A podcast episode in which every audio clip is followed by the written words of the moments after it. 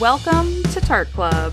Turgid Tomes is a wanton book club where we get together every other Wednesday to eat, drink, and discuss the latest romantical read. If you happened upon this podcast and don't like the F word or boners, now's your chance to GTFO. This is your official explicit content warning. This podcast is highly inappropriate and listener discretion is advised.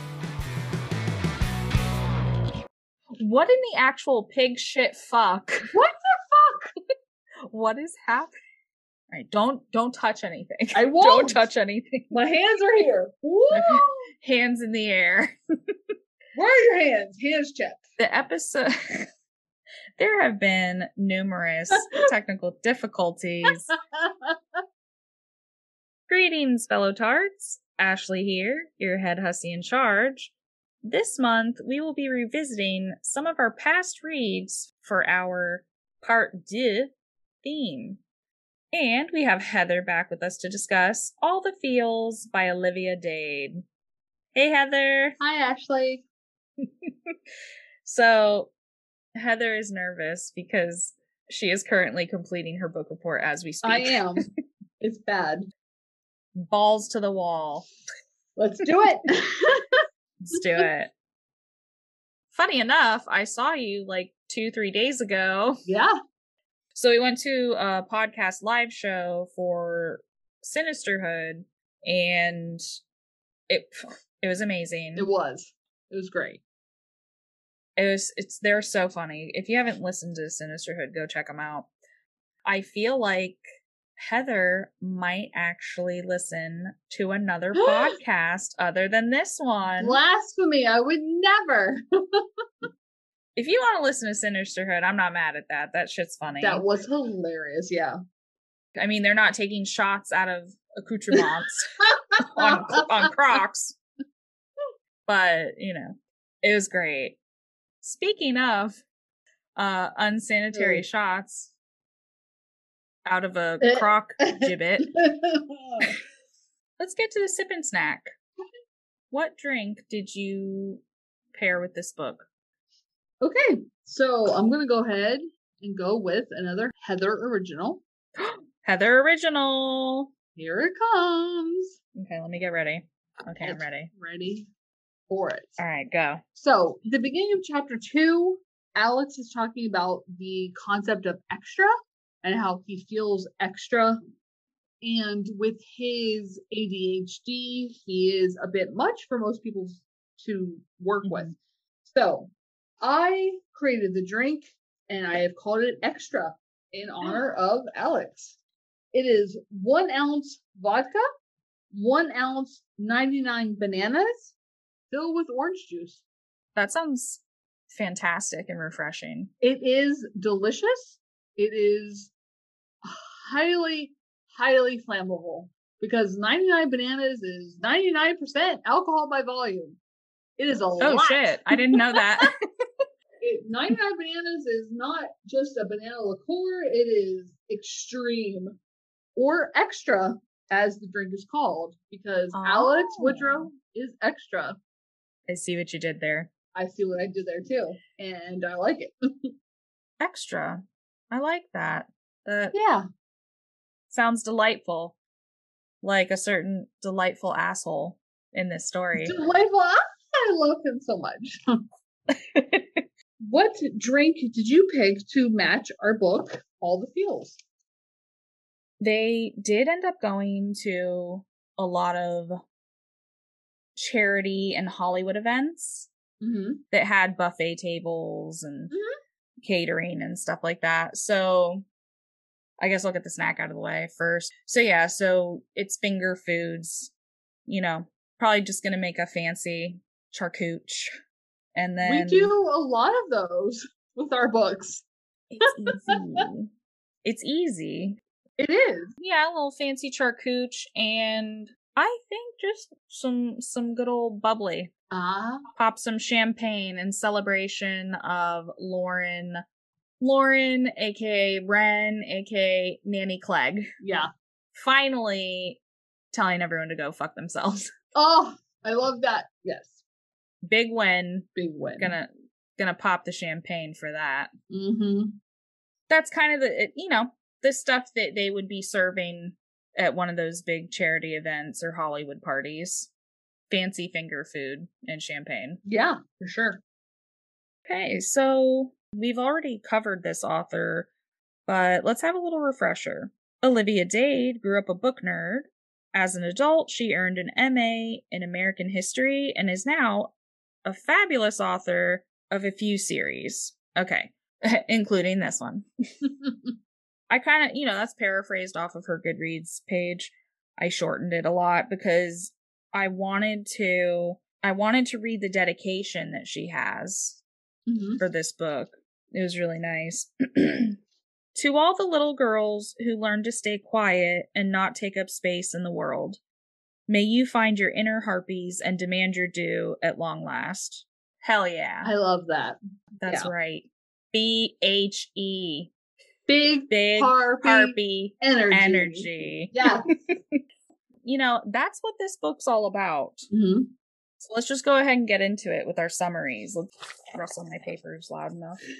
Um, let's move on to the Brazen Book Report.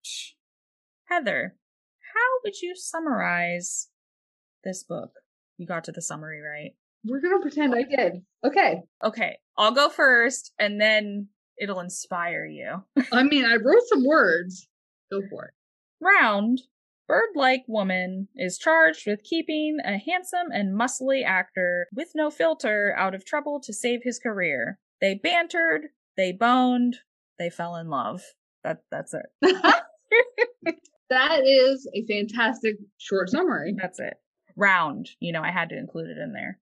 Oh, round is important because she's bird-like. All right, go. I got this Heather, how would you summarize this book? With so many words. Okay. Don't panic. Stop panicking. I feel like I'm failing. Okay. oh my god, this isn't a test. It's not graded, I promise. Alexander Woodrow, delightful asshole, meets his match with Lauren Clegg, freelance foe of fun, shrew extraordinaire. His watcher may be, may just be the best thing that ever happened to him. Agreed. Agreed. Delightful Yes. asshole is the best way to describe him. Absolutely. Yeah, that that's about it. I like that summary. Delightful asshole. Delightful asshole. I'd like to think I am a delightful asshole. I really think I'm a delight, not necessarily an asshole. I mean, I have my moments. Well, well, I mean, we'll see by the end of this if you want to drop the asshole off of mine. You knew that was coming. Our very first recording together was spoiler alert. Was It it? really was. Oh shit! It was. Ah, That was a long time ago, but yeah, that's the first one we recorded That's- together. that's right. You were the fourth. Yep. No, excuse me. You were the fifth episode. How dare you? it's actually it's it's above average Nice. for plays. My friends are stalking us, yes. Oh God. Hello. Hi! Thank you for listening. We appreciate your patronage. Thank you for listening. Don't tell me you're actually listening. Right, exactly. Them's the rules. Them's the rules. Yeah. One of my coworkers, there, um, this one chick, and she's an author, I guess. And he's like, "Oh yeah, Ashley's got a podcast about books." Blah blah blah. And I'm like, no! I was like, I don't think she's that kind of author. You need to chill out. Hmm. Probably writing some like science books and shit. That's what kind of author she is. You're over there talking about, oh yeah, she's got a podcast about books. I got a podcast about books and dicks. Like, she ain't ready for that. you know, the thing is, I feel like romance novels, especially smutty romance novels, they get a bad rap. They really do. There are plots there, there are storylines, there are things, themes that are like dark and twisty. It's not all like sex and dicks and like shenanigans. Like there are things to talk about there. We just we get a bad rap. Is what we do. Yeah. we do. Well, that's part of that's part of the whole point of this podcast Mm-hmm. is True, true. to kind of break that down. We're gonna do it. Thirty listeners at a time. All 25 of you. we went from like five season one, now we're at 25. Big growth, big improvement. I've got 40 followers. I'm 10 away from my year goal of 50, so. Oh my god, no way. I'm gonna do it. I just need 10 more. All right, 10 away. Mm. I'm pretty excited. Um, Uh, oh, poor us. let's hear some quotes. Did you have any quotes you liked? Where do I even start? Apparently, according to my notes, page one is where I start. mm. so Ron is Alex Woodrow's not agent. He's the producer on the show. Yeah, he's a showrunner on Gods of the Gate. And he basically says he would like to nut punch Ron. Because let's be honest, Ron is a douche nozzle, and we all need to nut punch him. And Alex says it in page one. There's also Ron's email, which is the worst. His email address is King Ron. He needs to nut punch just for that email because it's the worst. Hate that guy. I really do. My favorite quote, probably, of this entire book is when Alex basically asks Lauren, In fact, your absence made me philosophical. If a tree misbehaves in a forest and no one is there to scold it, did the tree really misbehave at all? Does a bear shit in the woods? right. So, yeah, it's a twist on that. If a tree misbehaves in a forest and no one's there to scold it, did the tree really misbehave at all? In defense of Alex, the lovable, delightful asshole, I would say no. If no one can, no one is there to listen to him, he did nothing wrong. That was a good one. Um, let's see, there's one more. What is this? So Lauren basically is trying to defend Alex. It's like, and she tells him, You're an orchid, Woodrow, gorgeous but high maintenance. Which feels very accurate because Alex Oh, is very high maintenance. I did like that a lot. Like, she's his minder. She's trying to keep him out of trouble, but at the same time, she understands he's special, like an orchid. Like, you have to delicately take care of him. So she understands. She gets her job. She's she's killing it. He's a delicate flower.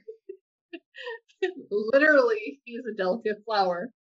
So, what were some of um the good quotes that you found in this book? okay, number one. Mm-hmm. Best quote of the whole damn book. A quote for life. Carry yourself with the confidence of a mediocre white man. Yes. I mean, yeah. I think that's pretty uh self-explanatory.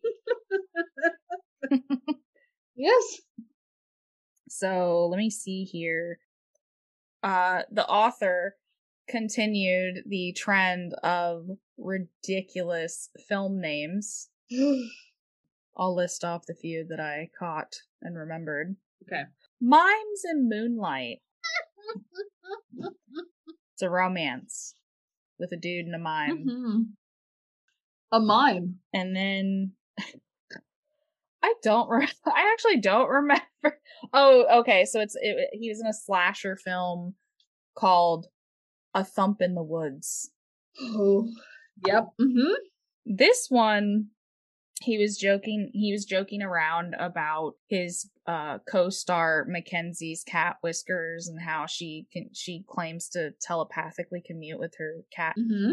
uh they're joking around or maybe they were joking around i don't remember it could be it, mackenzie could be serious about this but they were talking about her cat's memoir here in meow a cat's life. So good. There were just there were so many good quotes in here but i mean you can't beat the white dude one No. like that that's like top notch there okay moving on from quotes what was your favorite part Okay.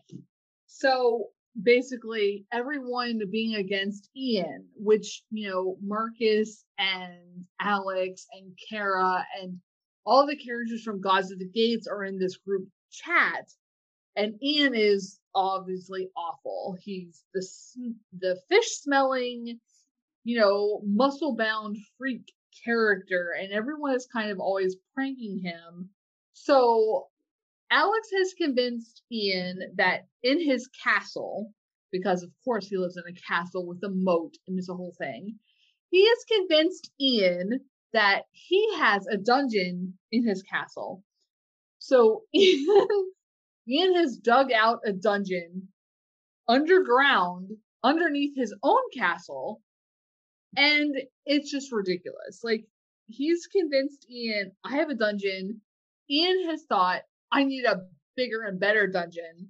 It's ridiculous. It's not a big part of the plot, but it is so funny. It is terrible. And I love it. And every time Ian shows up, they always talk about how he's always eating tuna and he always smells like a fish. It's the worst. And I love it. The Ian so shit kills me. Honestly, Ian is such he's just such a chode. Oh, yes. He's just he's one of those my horse is bigger kiss asses. Yeah.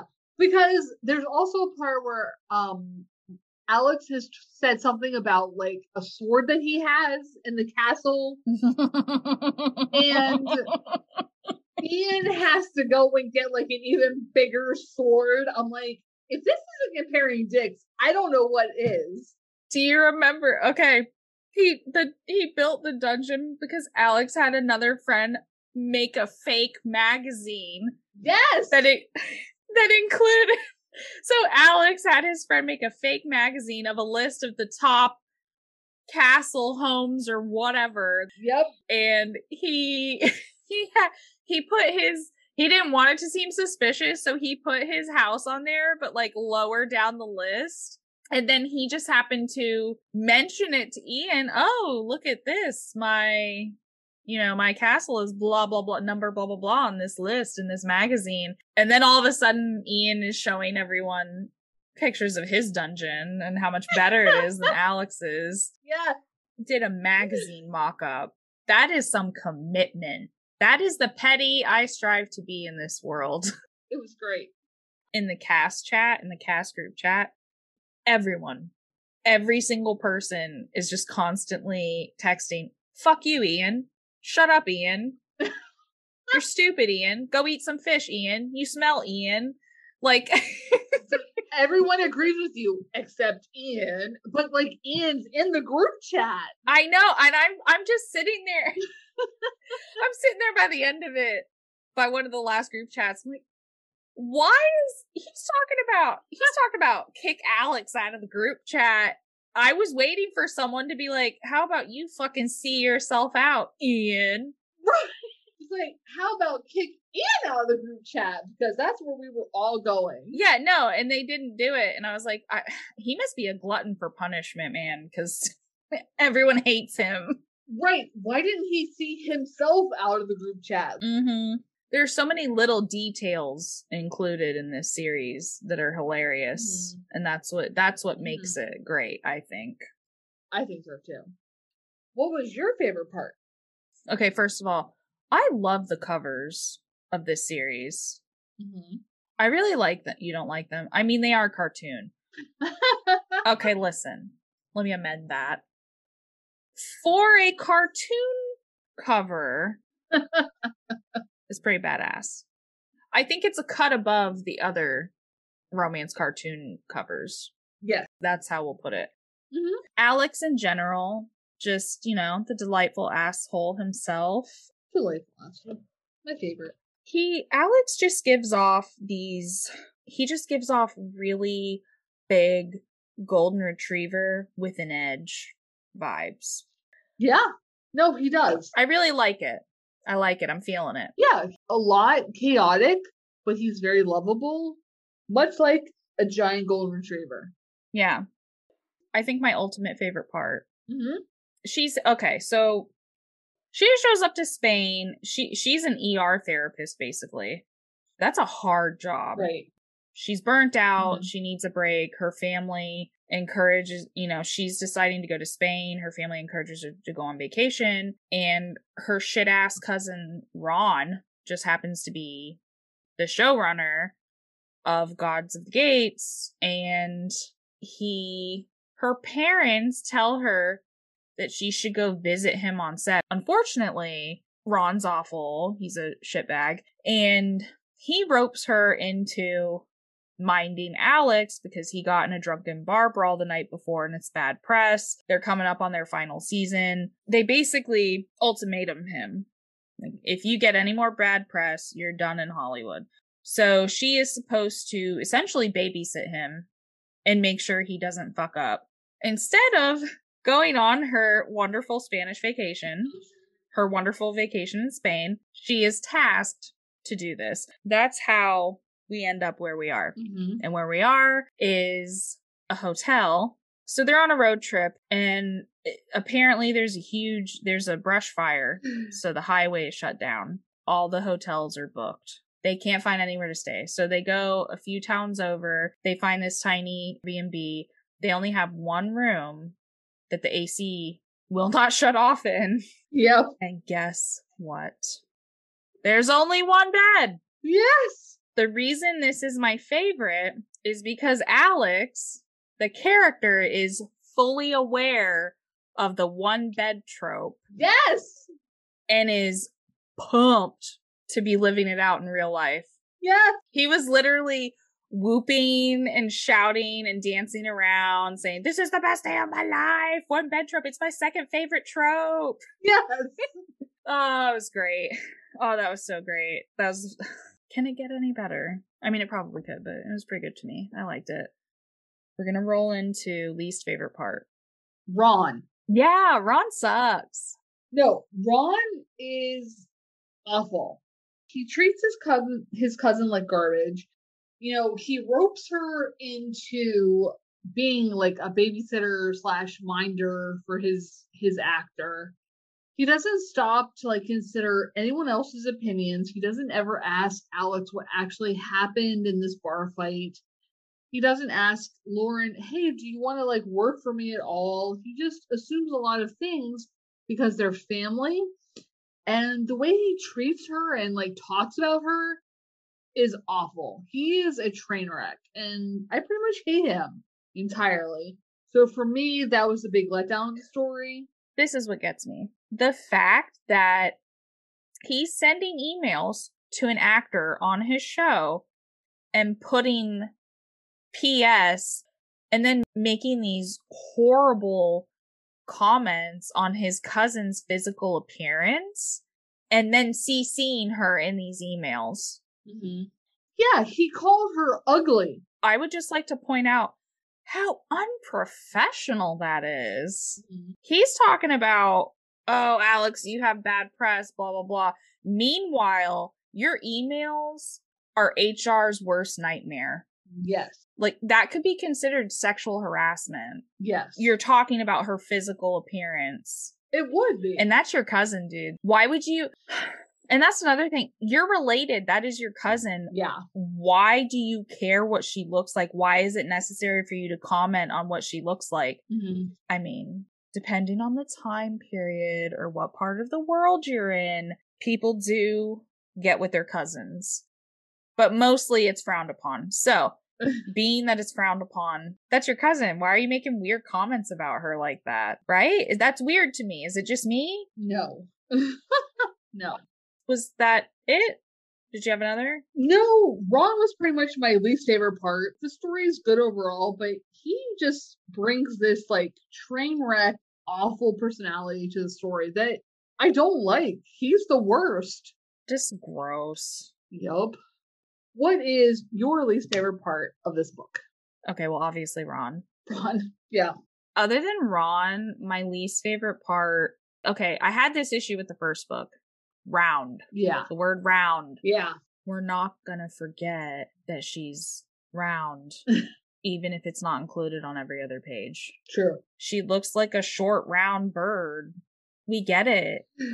You know, there's driving the point home, and then there's just getting in a fucking monster truck and just blasting into it and destroying everything. You know what I mean? Like, it's like it, it's a bit it's a bit much to the point where it takes you out of the story at least me because i was getting annoyed hmm i'm not into it No, it's like you said though. It comes to a point where there is the show versus tell, and if you're writing a story, show me the story. Show me this fat woman that is being, you know, sexually aware. Like she is sexually active. She's not ashamed of her body. She is fully aware of what she looks like and how she may be portrayed with like society standards. Stop telling me, oh, she's round. She has skinny legs. Oh, she has these, you know, fat this and that just tell me the story. Stop describing her as this like fat bird like character and just let her be happy. Let her be physically attractive to another human. Let her be sexually active. You don't have to tell me she's round. Just let me see her being with someone. It's it's uh that Mr. Darcy shit where it's like, I love you in spite of all of your flaws, you piece of shit. Oh, Mr. Darcy. You know, it it's just like why can't why can't he just like her? Why can't he just find her attractive? Why does he keep having to bring up, "Oh, I like her in spite of this?" You don't really find that like super beautiful male character with the heroine that is atypical. Which is why I like Olivia Dade's stories. Fuck societal beauty standards, you know what I'm saying? True. Like, write the world in such a way that your character is free to be themselves. Just tell the story. Let her be in love. Let her find her partner and let them be together. Yeah. I'm here for it, but I want the representation without beating me over the head with it. Yeah. That that's exactly it. That right there. That would be great. Let's get into what the fuck moments. What was your what the fuck moment from the book?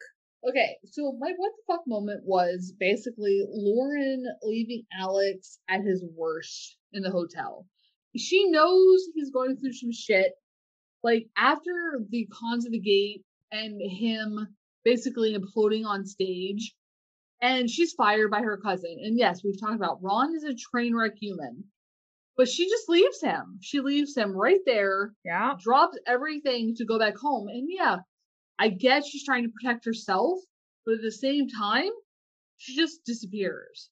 And what is he supposed to do with that? So the whole thing with their relationship had always been they were coming to understand each other and they were kind of dealing with their their trauma together. And then she just ghosts him. And she's protecting herself so it's not horrible but at the same time she never really stops to think about what it's doing to him and how he's going to react to it. So i didn't love that. To flesh it out a bit ron sends one of his uh-huh. infamous emails.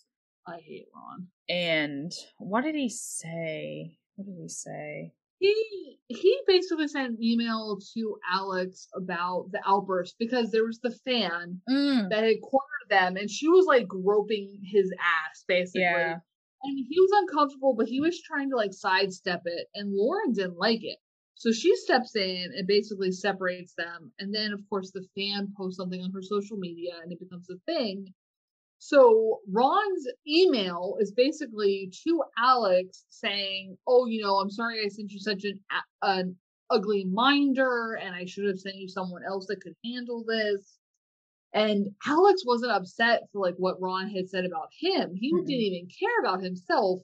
It was the fact that Ron, Lauren's actual cousin, like they are family, and he's still saying, "Oh, she's ugly, she's ridiculous," and "Oh, I should have." You know, basically I should have sent someone better to like take care of the situation. That is what Alex had a problem with is the way Ron treated Lauren. And that's why Alex went off. And to add insult to injury, she was CC'd in this email as well. Absolutely was. And I think that was the tipping point. It's like, if you want to say something horrible about this person, feelings aside, that was a horrible thing to say about someone else, especially someone that is your family member. It's like, oh, I'm sorry I saddled you with this horrible, ugly person. It's just a, it's just a new level of cruelty. Yes. To literally be like, oh, well, I'm talking about you and this is what I'm saying. Ha ha ha. Like, ew, I bet you Ron looks like a fucking chode. I I bet money. Yeah, but she was CC'd on the email. Like she read that email. And yeah, and so she couldn't get to Alex in time Mm-hmm. because Marcus was holding his phone so that he didn't do anything rash, and then he didn't. She didn't get a chance to talk to him before he went up on stage Mhm. for their. Um, so it's it was like a God of the Gates con. Yeah. So it was it's that big thing where all the actors in the show are up on stage and they're doing all kinds of like different Q and A's and stuff. So he had a Q and A, a live Q and A with fans and live streamers. And he was just waiting. He was waiting. He was pacing like a caged animal on that stage, waiting for someone to ask about that last season of God of the Gates. And as soon as someone said, That poor fan. I know. Okay, so the fan that asked the question, "Oh, so what can you tell us about the final season?" She was nervous because everyone knows they can't tell you No, shit about no, the final no. season. Why are you asking? But she tried it. She tried it, and then she got full on feral Alex on live Shit. streams everywhere. Ex- his entire career just imploded on that stage, and she's probably just standing there. Like, is she still standing? Did she pass out? like, did she pass out after she heard about his fan fiction and pegging and all kinds of ridiculous shit? He went full on feral and overshare yeah. live to everyone. Yeah, there was no hiding that anymore. And that's what I loved so much about the story is Alex was done. Alex was done with that character when they like wrote him off and made him ridiculous. But he held it all in, I think, reasonably well until this poor unsuspecting fan. What can you tell us about the last season?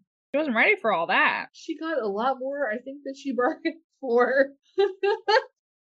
what was your what the fuck moment? Um, where was the pegging? Ah, So there was all this build up. Where is it?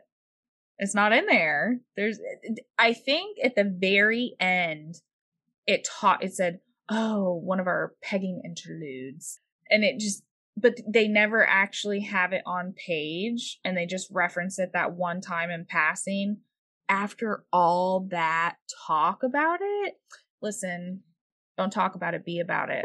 Okay if you're going to go through and have all this representation for all of these different things, why wouldn't you have an unconventional sexual scene? You know what I'm saying? I do. I think. Mm, I see what you're saying, but also at the same time, he's writing that into the fan fiction, which is kind of to correct what the show writers did. I think Lauren and Alex's conversation about how he asked, Do you see Cupid as a bottom? And Lauren looking at the character Cupid, not Alex, you know, Mm. that doesn't necessarily mean that Alex, as the actor, the human playing the character, I think there's a separation there. Yeah, I agree. Like he, okay, he wrote a fan fiction. People Mhm. write fan fictions all the time with all kinds of kinky Mhm. shit in them that the author would never do. But at the same time, I, I feel like he was way too excited about it, Alex himself. Yeah. But on the other side of it, why do you just want to see plain vanilla sex all the time? Like, give him a little spunk. Yeah. Because Alex, the man, would be adventurous in the bedroom. And he is comfortable enough in his masculinity to do these things and just be accepting of it and exploring. Because they also talked about all the role playing they do in the bedroom. Yeah. They actually play out the fan fictions Yeah. all these fan fictions that he particularly likes have pegging. And the one he wrote, it's not just the one he wrote, No. Yeah. he was reading a bunch of fan fictions with pegging in it. So I think that's what it is. It's he had an interest in it for sure. And he just seems like the type of character. He's not going to not explore that. You know what I mean? Yeah. By the way, she did end up after the fact writing a bonus pegging scene, which I think it was on her website for free for a while, but I think it's actually going to be it's off of that. I if I'm not mistaken, and it's going to be included in the new printings of the book. Makes sense. Do you remember the end of spoiler alert Mm-hmm. and like Marcus and April's whole like Kiki fairy tale thing? It was horrifying. Yes, I I I, I, forgot about it, and now you I blocked it out, and now you've reminded me, and I'm very upset. Not actually upset. I'm sorry, but also if she would have included an ending of Lauren and Alex and their pegging fuckery, I feel like we would have had that same feeling that we did at the end of spoiler alert. Like, this is unnecessary and we don't need it. Here's the thing. I disagree. Shocker.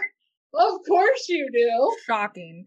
Okay, so I disagree just for the just for the fact that they weren't talking about how much into fairy tale role play they were into the whole fucking book.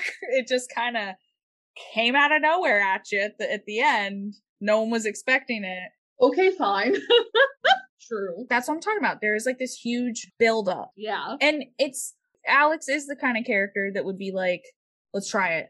Even if he didn't end up liking it, he'd be like, let's try it. Let's go wild. Let's get crazy. Let's make animal noises and frighten our neighbors. They did that without the pegging. They did. The neighbors reported them, and it wasn't about a woman in pain. It was about animal noises, which were all Alex. Another what the fuck. Okay, we're gonna roll it back to Ron, our favorite. we hate him. There's a part uh where Lauren's family it's after the fallout, after he's fired her and all that jazz. So it is stated in the beginning of the book that the only reason Lauren's family thinks that she and Ron get along is because she stopped telling them how awful he was to her as a kid because it made them feel uncomfortable because his mom what was her name Kathleen Catherine, Catherine, yeah. Catherine or Kathleen of course she Karen. Karen, his Karen ass of a mom, is just like him, is a bully and an asshole, and she probably raised him like a just a pampered dirtbag. She spoiled him rotten and gave him the same ideals. So she bullies her sister, Lauren's mom, because her kid's a bully.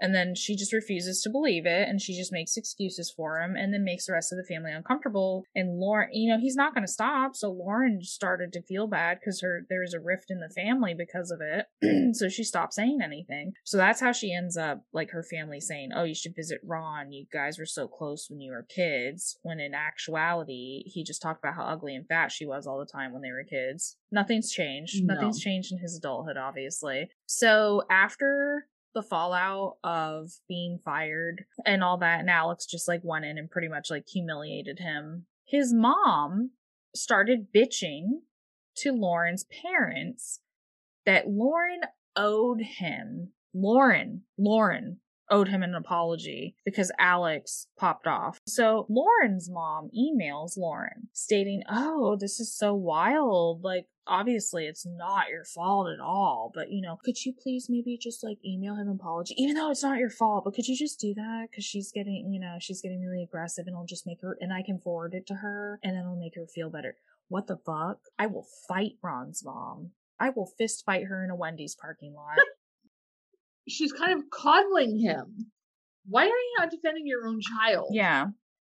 Because somehow Ron is this Ron is this delicate little snowflake, like, oh, we have to protect his feelings. I'm like, no. Ron is a douche nozzle. He is the douchiest douche to ever douche on a page I've ever seen. I hate him. okay, so what if I were Lauren and my mom emailed me that, I'd be like, sure thing, mom. And I would forward all those nasty little comments he wrote about her and then CC'd to her. Be like, I'm sorry that Ron is actual human garbage and thinks that it's okay to talk to his family like this and women in general. Aunt Kathleen, maybe you should uh think about maybe taking some responsibility and apologizing to me for how you raised this absolute trash bag excuse of a human. Agreed. Yeah, no. You know my ass would CC it to the whole fucking family. Are there any red flags oh, for you? Oh, you mean besides Ron? Okay, okay. I mean, like Ron is a giant flapping red flag in and of himself, but are were there any others? Yeah. you know, the big thing that I took, um, it was corrected by the end, but the big red flag, honestly, is from Lauren, like dismissing her own value and her own worth in Hmm. you know, I don't care how ugly or unattractive, like conventionally you may be. You have someone who appreciates you and acknowledges you and loves you for who you are. And she's very dismissive of herself. She is her own red flag. She just kind of internalizes everything. Yeah, she really does. What are your red flags? He tells you you look like a Picasso painting. Oh, Listen, Picasso's cool and all. I feel like a, if a person walks up to any other person and you tell them you look like a Picasso painting, what is Picasso known for? abstract. Abstract, asymmetrical, It is a mess. Hot mess express. really cool art. I mean, it's Hot cool. mess express. Like, it's cool. Yes. Hot Mess Express. There is no rhyme or reason. It is asymmetrical and wild as fuck. And you just compared someone's face to that. Yeah. Uh, s- sir, sir, how did you think that was gonna go? Poor Alex. Like, But to be fair, he loves Picasso, yeah. and that's fine. But see, the thing is, you never had a conversation prior with Lauren talking about how much you love Picasso. None of that happened. There was no preface. There was no context. You just straight up, you're like, you look like a Picasso painting. And she's like, this motherfucker. I guess maybe it's not like so much a red flag as, Ooh, no. No. No, no, no, no, no, no. no one wants to be told they have an asymmetrical face. You know what? Not necessarily true because I've seen those TikTok videos where like you divide your face in half, one half is very pretty when it's asymmetrical, the other half is a train wreck. Oh, it's so creepy. I hate it. I hate it.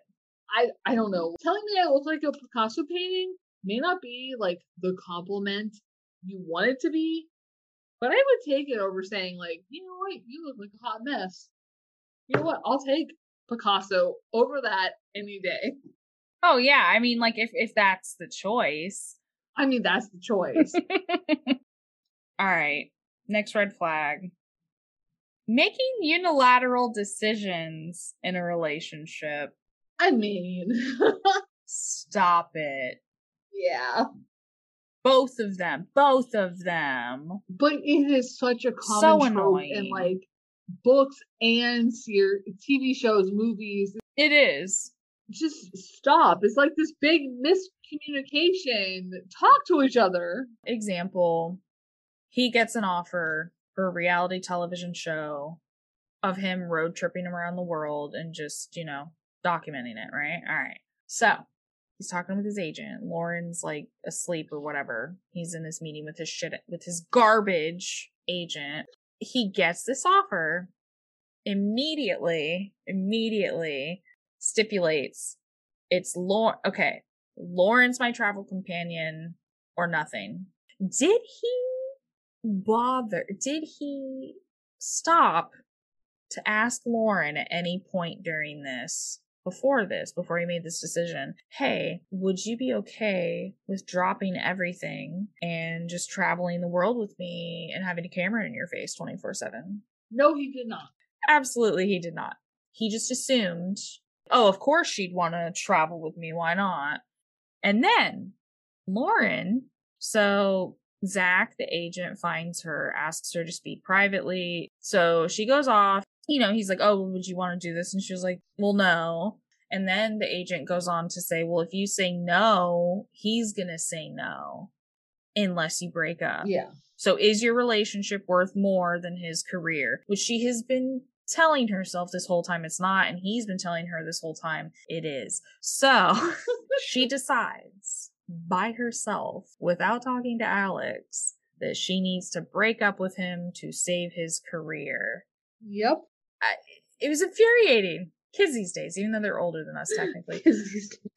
Speaking of miscommunication, is there something to be learned from this book that applies to daily life? Yeah. I think the fact that, and I see this a lot, fans take their obsession with the actors a little too far. Actors and celebrities, musicians, they are real people too. They deserve and should expect some privacy in their lives. They are separate from the characters they're portraying. They are separate from the music they are putting out. They deserve to have a real life. And you know, one of the big examples of this, like I saw on Instagram going not that long ago, is when Henry Cavill came out that you know he had a girlfriend now and he like this is a serious relationship for him and the fans that were so toxic and so disgusting oh she's not worthy of him like you know he's not a god he's not a superhuman he plays one on tv that is it i literally wrote everything you just said including the example with henry cavill and his girlfriend stop reading my mind jumping on the end of yours, adding to it. You are never gonna meet this person, this celebrity. Okay, so the Henry Cavill, okay, example, Henry Cavill, prime example. Mm-hmm. And this is so weird to me that fans get so attached. This is someone that you're attracted to. You love their work. You love their talent. Mm-hmm. You're supposed to respect them. Mm-hmm. You're being completely disrespectful and weird, to be honest with you and really immature. Like, what are you fucking like 15? Mm-hmm. What are you in high a high school girl? Like, oh, I'm gonna marry Henry Cavill. You're not. You're a grown ass adult sitting there showing your ass on Instagram, making his girlfriend have to shut hers down because you're harassing her. Mm-hmm. People, you do not know. First of all, you don't know him. Second of all, you're never gonna know him. Third of all, you would never have a chance with him anyway, even if you did. No. And fourth of all, mind your business. Right. Who celebrities date is none of your business. That's their personal life. It is. Is there something to be learned from this book that applies to daily life? I believe Alex and Lauren referenced this a few times. Get out of your own way. Stop just assuming you know everything and assuming you know what's best for everyone, making unilateral decisions. Stop thinking of yourself as a terrible person. Just stop. Just live your life, which is like a lot easier said than done, obviously, but yeah. Stop stop making things harder for yourself. Basically. That's all you're doing. True. well, that was I mean, we kind of already had a little uh spicy snippet there, but did you have another one? I do. It's it's an exciting one. Oh. The sequel was better than the first book. That's almost never the case because yeah. a lot of sequels kind of suffer from, you know, that that second slump. But uh I did love the sequel more than the first book. I made like the same exact note about sequels being worse than the first one. So we don't have to argue about our spicy snippet. What is what is happening? the universe is collapsing as we speak. I don't. I mean, we could go. I should have gone back and listened to the spoiler spoiler alert episode before this, so I could refresh myself, but I didn't. Um, the characters in this, Alex and Lauren, felt much more developed, in my opinion. Mm-hmm. Their issues made a lot more sense. Mm-hmm. Their miscommunication wasn't as dumb as the other miscommunication. I don't know. And just Alex, he's just so fun. He's just such a funny character. Yeah. I feel like the dialogue was elevated in this one as opposed to the 1st mm-hmm.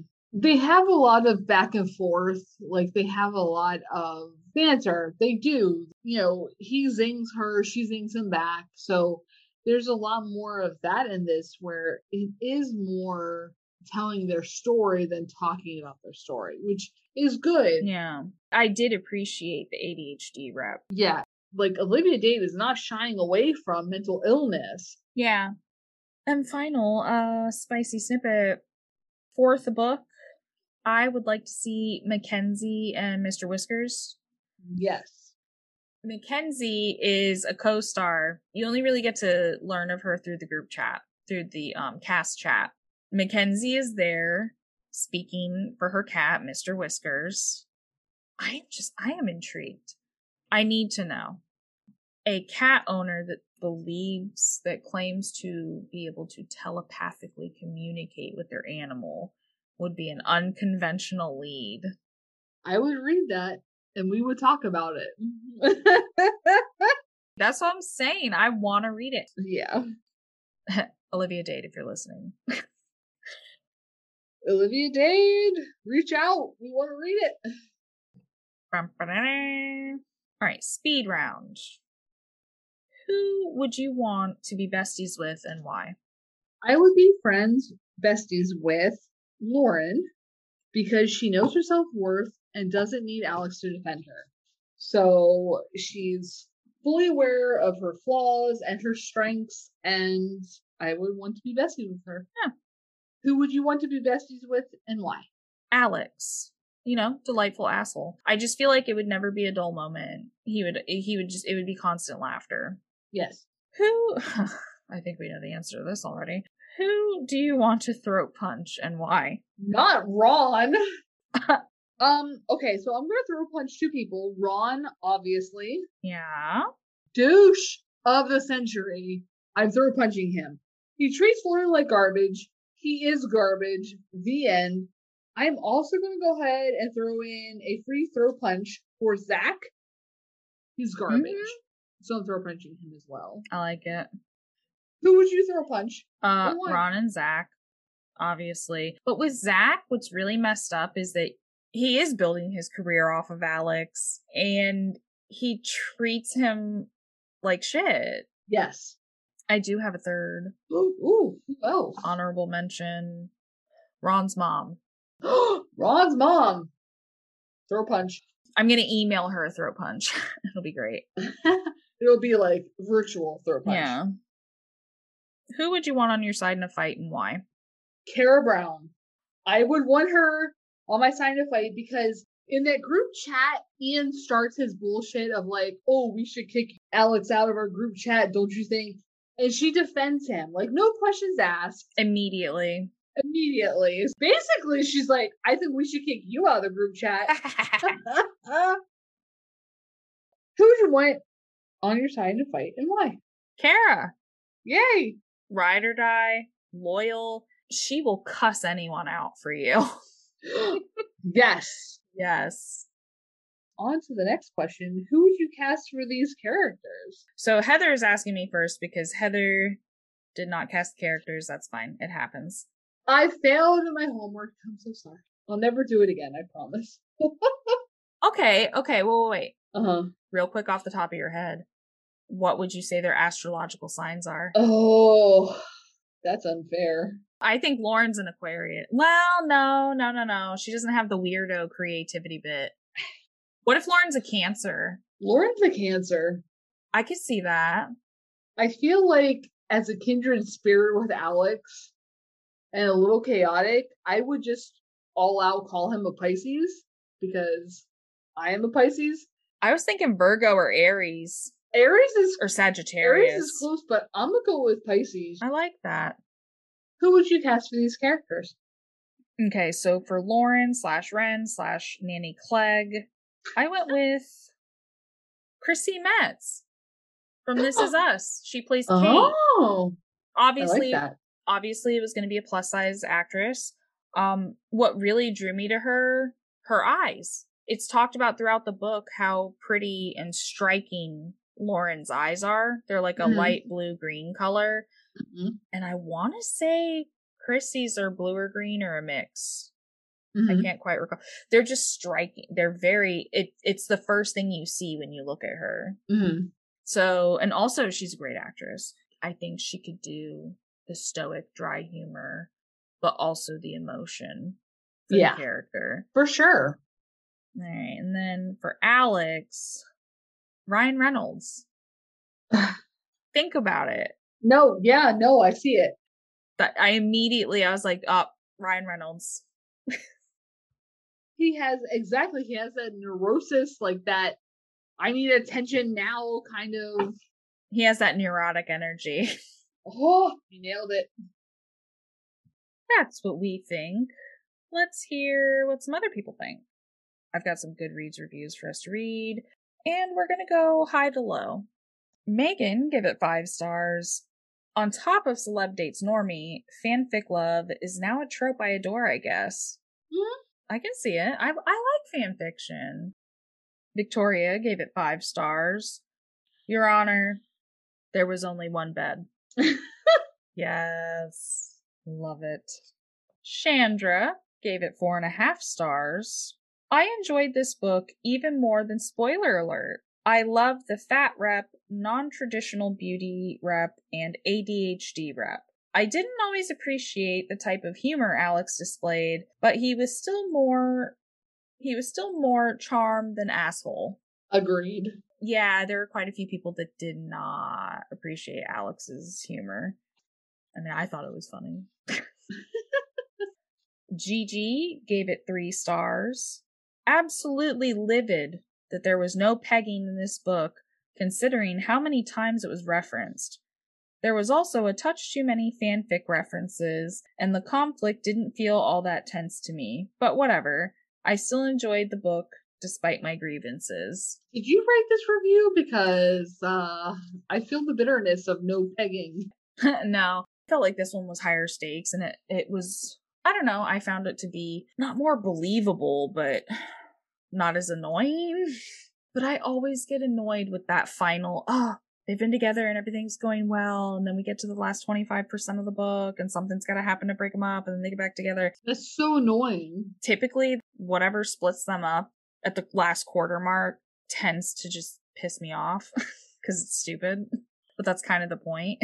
All romantic books seem to do that though. It's like everything It's the same formula. It's like everything's going well. Like even if you overcame like some nonsense early on, there's still going to be that thing at the end, like lurking there. And yeah, I just, it's not this book in particular. It's all romantic books. It's just like, yeah. stop it already. Caitlin gave it three stars. This had some endearing qualities, but Alex referring to Lauren as round multiple times was not one of them. Did you read that one? Well, I it wasn't so much Alex that was the problem, just in general. He referred to her as round, she referred to herself as round, everyone called her round. It was like, okay, we get it. We get it. She's a globe. She's round. We get it. She's spherical.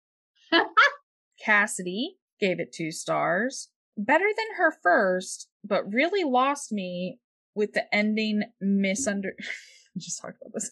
The ending misunderstanding plot. Can't believe she's writing a third Jamie Lannister slash the actor that plays Jamie Lannister because I can't say his name fan fiction book. But honestly, good for her. These characters in Gods of the Gates are all like Greek mythology characters, Mhm. like, you know, Cupid and Venus and Jupiter. Game of Thrones might play on that mythology trope, but they are not the characters themselves. So you can't say Olivia Dade's writing a Jamie Lannister as like, no, she's writing Greek mythology characters.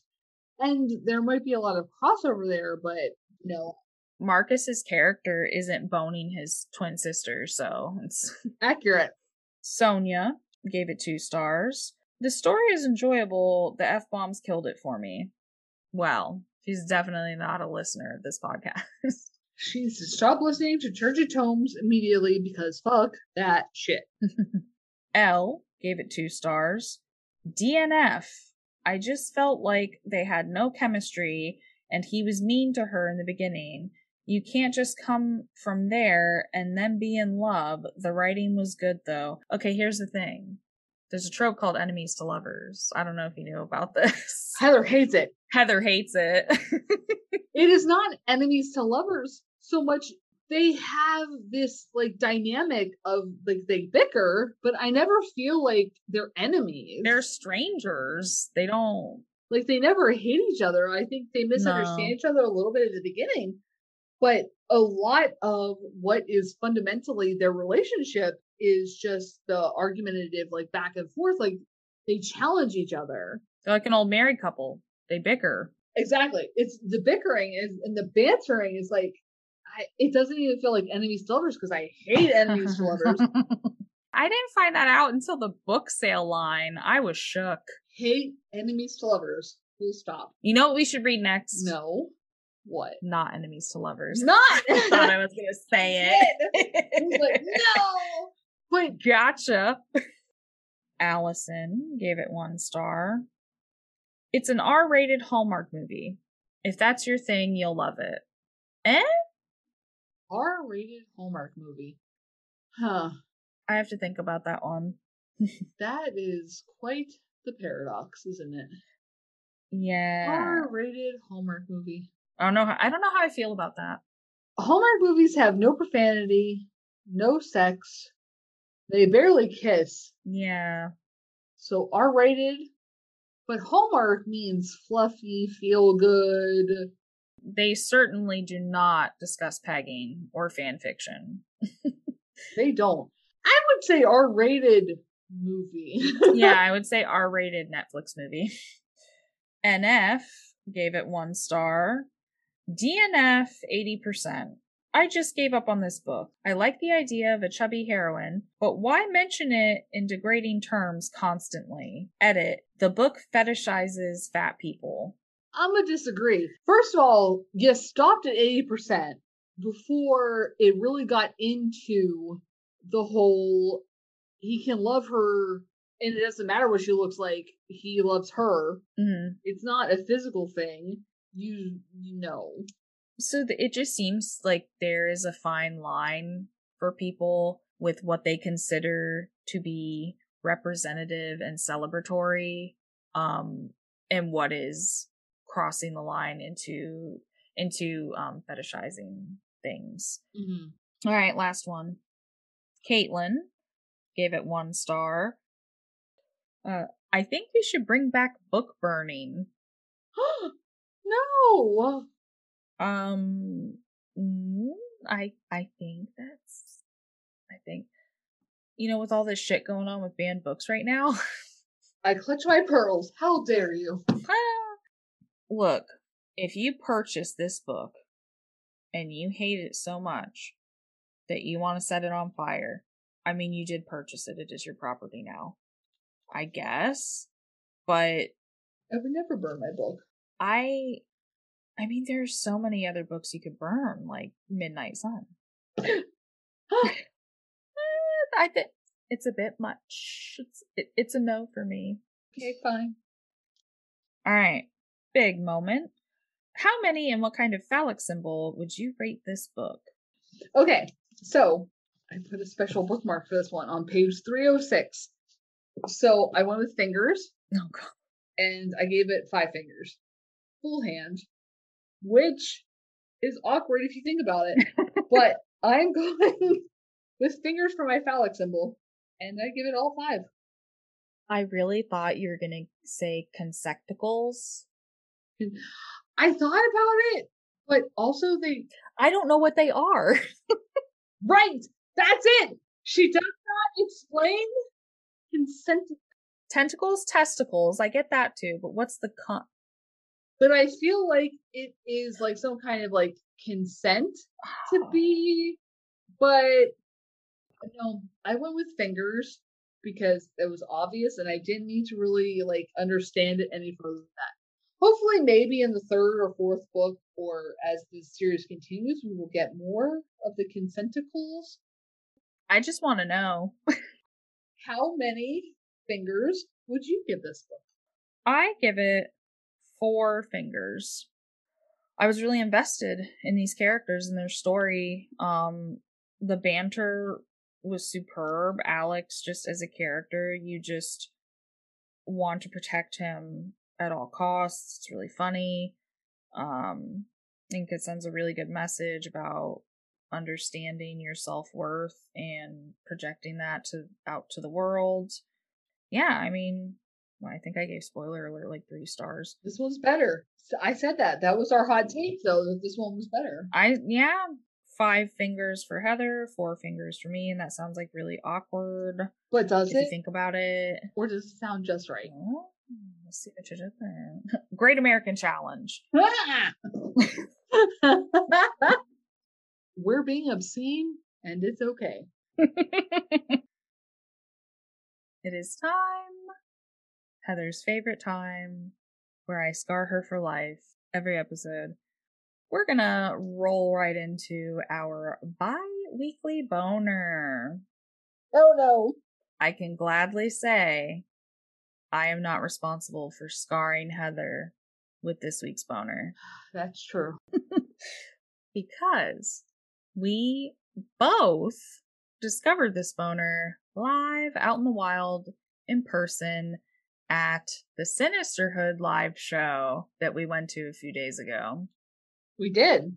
Yes. All right. Hit it, Heather. What was it? So, a person in real life has the name of Scott Steve something, starts with an S. His last name is Kincannon. So, his email is skincannon at whatever. And there we have it At dix.com. at Dick.com. This poor, poor soul. Yeah. And as soon as it was said out loud, I looked at Ashley and I knew, I knew it would be our bi-weekly boner. And here we are. We made eye contact, direct eye contact while cackling. We did. Aggressive. Aggressive eye contact. It was like, I was like, oh fuck no. And she said, oh fuck yes. I was like, fuck. That's exactly how it went too. It is mentally communicated. I'm like, fuck, don't, no. so, we were like Mackenzie and Mr. Whiskers there, you know? We just like we didn't need words. We were telepathically. No, there were no words. No words. I looked at you. You looked at me. Hell yeah. Here it is. Skin cannon. To add on to that, skin cannon. Mistakes were made, my friend. Many mistakes. Rum was involved. But how like well that's the thing with a lot of businesses that is that's your email automatically Right. is the first initial the initial of your first name and your last name at whatever dot com right. that's actually really common for businesses but if you have a name like that you might you might um put in a request to switch it up a bit Or you're very innocent and don't understand what skin cannon could mean. that's the lusty lizard for this week but eventually i'd like heather has died but eventually i'd like to hear some boisterous banana descriptions from all of you listeners no pictures please just written descriptions contain yourself I'm trying. Oh Jesus. Are you crying I really am. It's fine. She's. I made you cry with my boners, which is a very odd sentence. Your boisterous bananas.